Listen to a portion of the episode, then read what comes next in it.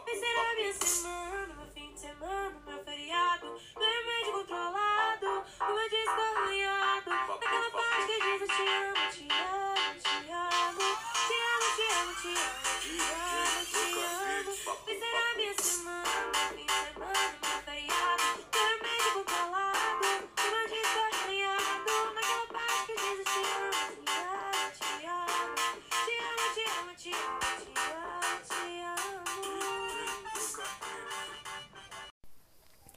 Bom, caminhando para a gente finalizar esses podcasts sobre Grécia Antiga, eu vou falar um pouco das Olimpíadas. As Olimpíadas é, aconteciam de quatro em quatro anos na cidade de Olímpia, no templo de Hera. Tinham duração de cinco dias. E os Jogos Olímpicos gregos eles tinham duas funções. Além da competição, que é a primeira, também oferendas aos deuses. É, come- eles começaram a acontecer por volta de 724 a.C. e era só uma corrida de, de, de ida e volta no estádio. E ao longo do tempo as Olimpíadas foram aprimoradas e outros jogos foram acrescentados, como lançamento de dardos, salto, arremesso de disco, luta. Participar da Olimpíada só era permitido para os gregos livres de nascimento que não tivessem nenhum tipo de condenação. Então, quem era proibido? As mulheres, os escravos e os povos bárbaros. As mulheres, além de não poder competir, elas também não podiam assistir. Somente as sacerdotisas participavam dos eventos porque elas eram responsáveis pela, pelas oferendas. Ao final da competição, todos os vencedores ganhavam uma coroa de louros. Essa coroa de louros era feita com as folhas da oliveira, que era uma árvore sagrada que para os, para os gregos foi dada por Atena. E ao final das, das competições também faziam, faziam várias festas e banquetes para homenagear Zeus. Atualmente, vários elementos das nossas Olimpíadas buscam retomar valores gregos. Então, é- ela é marcada por simbolismos. Por exemplo, toda vez que for um ano de Olimpíada, a- o, fogo da, o fogo da pira olímpica vai ser aceso na cidade de Olímpia, no templo de Hera. É, nós teríamos esse ano de 2020 Olimpíadas no Japão e isso acabou de acontecer. Acabou de chegar no Japão um potinho com fogo que foi aceso na cidade grega de Olímpia. Eles acendem então a tocha olímpica e a pira olímpica com esse fogo. Inclusive, não sei se vocês viram nessa semana nos jornais que o estádio por onde a tocha olímpica percorre para poder ser entregue para um representante do país de origem eh, estava vazio esse ano, fechado por causa do coronavírus. Eh, durante mais de mil anos, os Jogos Olímpicos deixaram de existir, porque nós vamos entrar em várias fases históricas eh, eh, em que isso vai ser relegado para o esquecimento. Os gregos foram dominados por vários povos. Eu vou ter a Idade Média. Na Idade Média, eu não vou ter Jogos Olímpicos porque eram jogos em homenagem a deuses pagãos e eu tenho um predomínio católico naquele momento. E por volta de 1928, volta de 1896, perdão, aí eu errei a data, eu tenho um resgate dessas atividades. E essas atividades então são retomadas e gradualmente vão tomando o formato que elas têm hoje. Por exemplo, agora sim, em 1928 vai ser a primeira vez que eu tenho uma pira olímpica em estádios. Em 1936, Alemanha nazista, vocês estão lembrando que vocês viram isso no nono ano, né? Vai ser a primeira vez que eu tenho um revezamento da tocha olímpica. É, dá pause aí, depois que eu terminar essa frase, pensa e me responde. Por que, que os nazistas em 36 vão fazer questão de criar esse revezamento da tocha olímpica? A tocha passa pelo país inteiro. Pausa aí, pensa e me responde. Bom, a resposta para isso é que os nazistas são marcados por um ultranacionalismo, por um nacionalismo extremamente exagerado e violento. Então, tudo que era feito na Alemanha era feito para enaltecer a Alemanha. Então, a tocha olímpica circular pelo país era mais um elemento que eles usavam em prol desse nacionalismo. A grande finalidade dos Jogos Olímpicos é estabelecer um espírito de paz, é estabelecer o contato entre os povos. Nas Olimpíadas do Rio em 2016, nós tivemos o registro da tocha olímpica sendo acesa. Eu vou colocar aqui nos vídeos no Conexa para que você visualize o comecinho de como isso é feito. É exatamente como os gregos faziam. É... E para terminar os gregos, eu queria falar do período helenístico, o último período da história grega. Então eu falei do, do pré-homérico, Ilha de Creta, homérico, Ilíada, e Odisseia, arcaico, formação das polis, clássico, Olimpíada, a, a, a democracia, falei de Atenas, falei de Esparta. E agora eu estou indo para o período helenístico, que é o final da história grega. Período helenístico refere-se a um período que vai ser marcado pelo declínio das polis gregas, da autonomia das polis gregas, e, eles serão e elas serão dominadas por outros povos. Esses outros povos com os quais os gregos é, conviveram vai proporcionar uma série de influência entre esses povos, tanto gregos com os povos dominados, como o contrário. Eu vou mencionar aqui os três maiores marcos do período helenístico: a guerra, a guerra greco-pérsica, a guerra do Peloponeso e a guerra contra os macedônios. A primeira guerra, que é a guerra greco-pérsica, é também chamada de guerras médicas. Então, se você encontrar em qualquer exercício guerras médicas ou guerras greco-pérsicas ou greco-persa, eu falo da mesma guerra, do mesmo conflito. Essa guerra, ela vai ser marcada porque os persas, persas ali, o Império Persa estaria localizado onde hoje está o Irã. Tanto que os iranianos não gostam de ser chamados de árabes, porque os iranianos não têm origem árabe. Árabe quem que é? Península Arábica, Afeganistão, é, norte da África, eles têm origem árabe.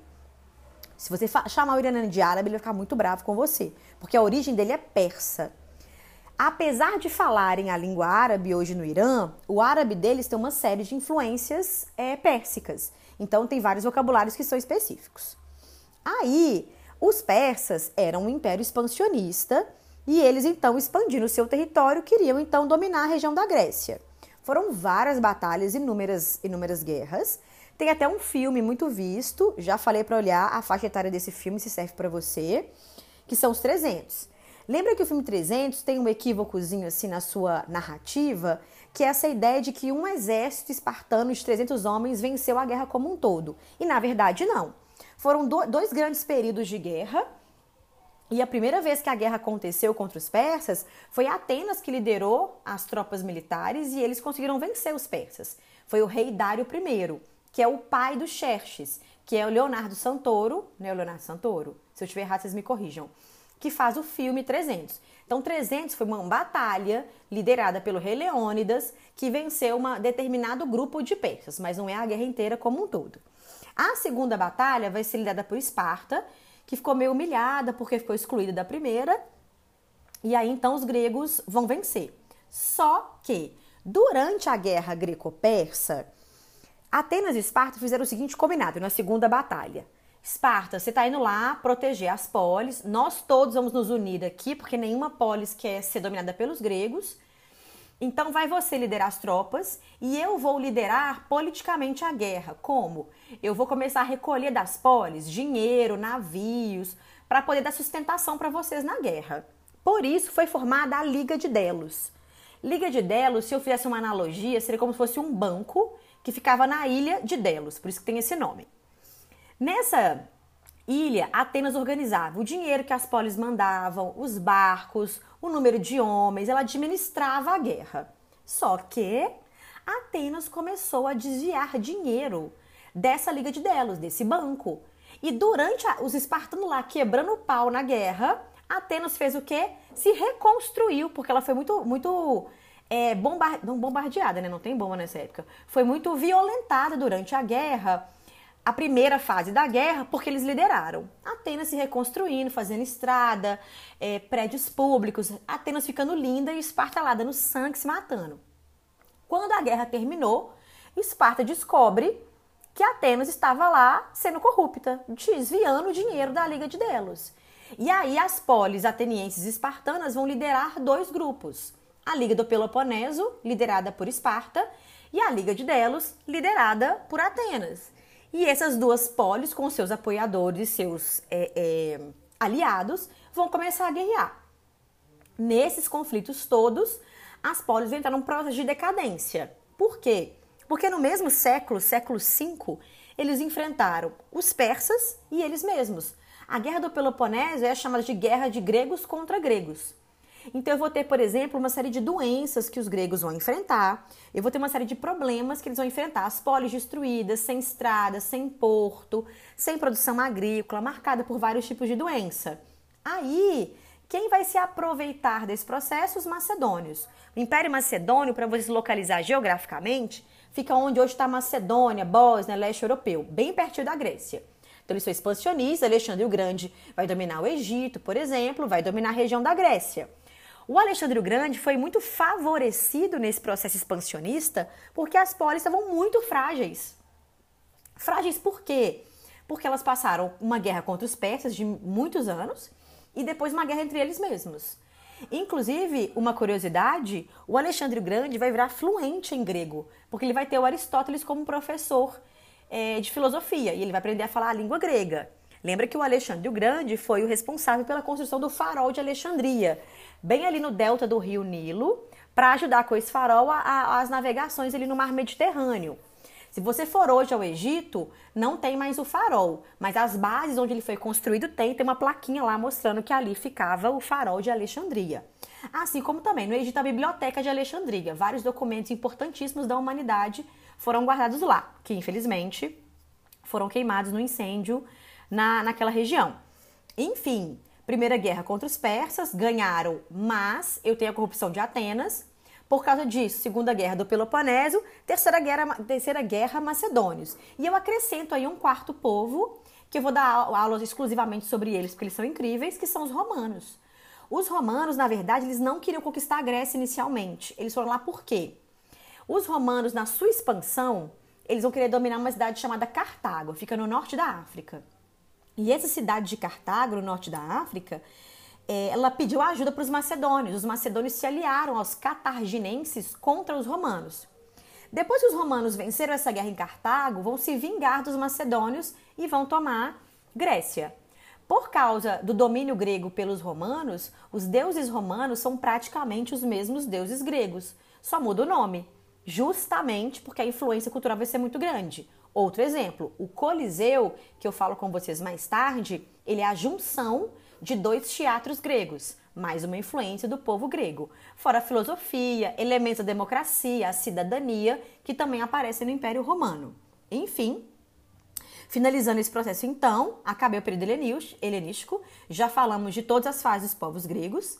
Vocês já podem fazer todos os exercícios que estão disponibilizados no Conexa, dúvidas é, nos fóruns. O nosso próximo podcast, o podcast da Renata, será sobre os romanos. Conteúdo incrível, povos incríveis, com vários filmes e séries para a gente poder assistir e comentar.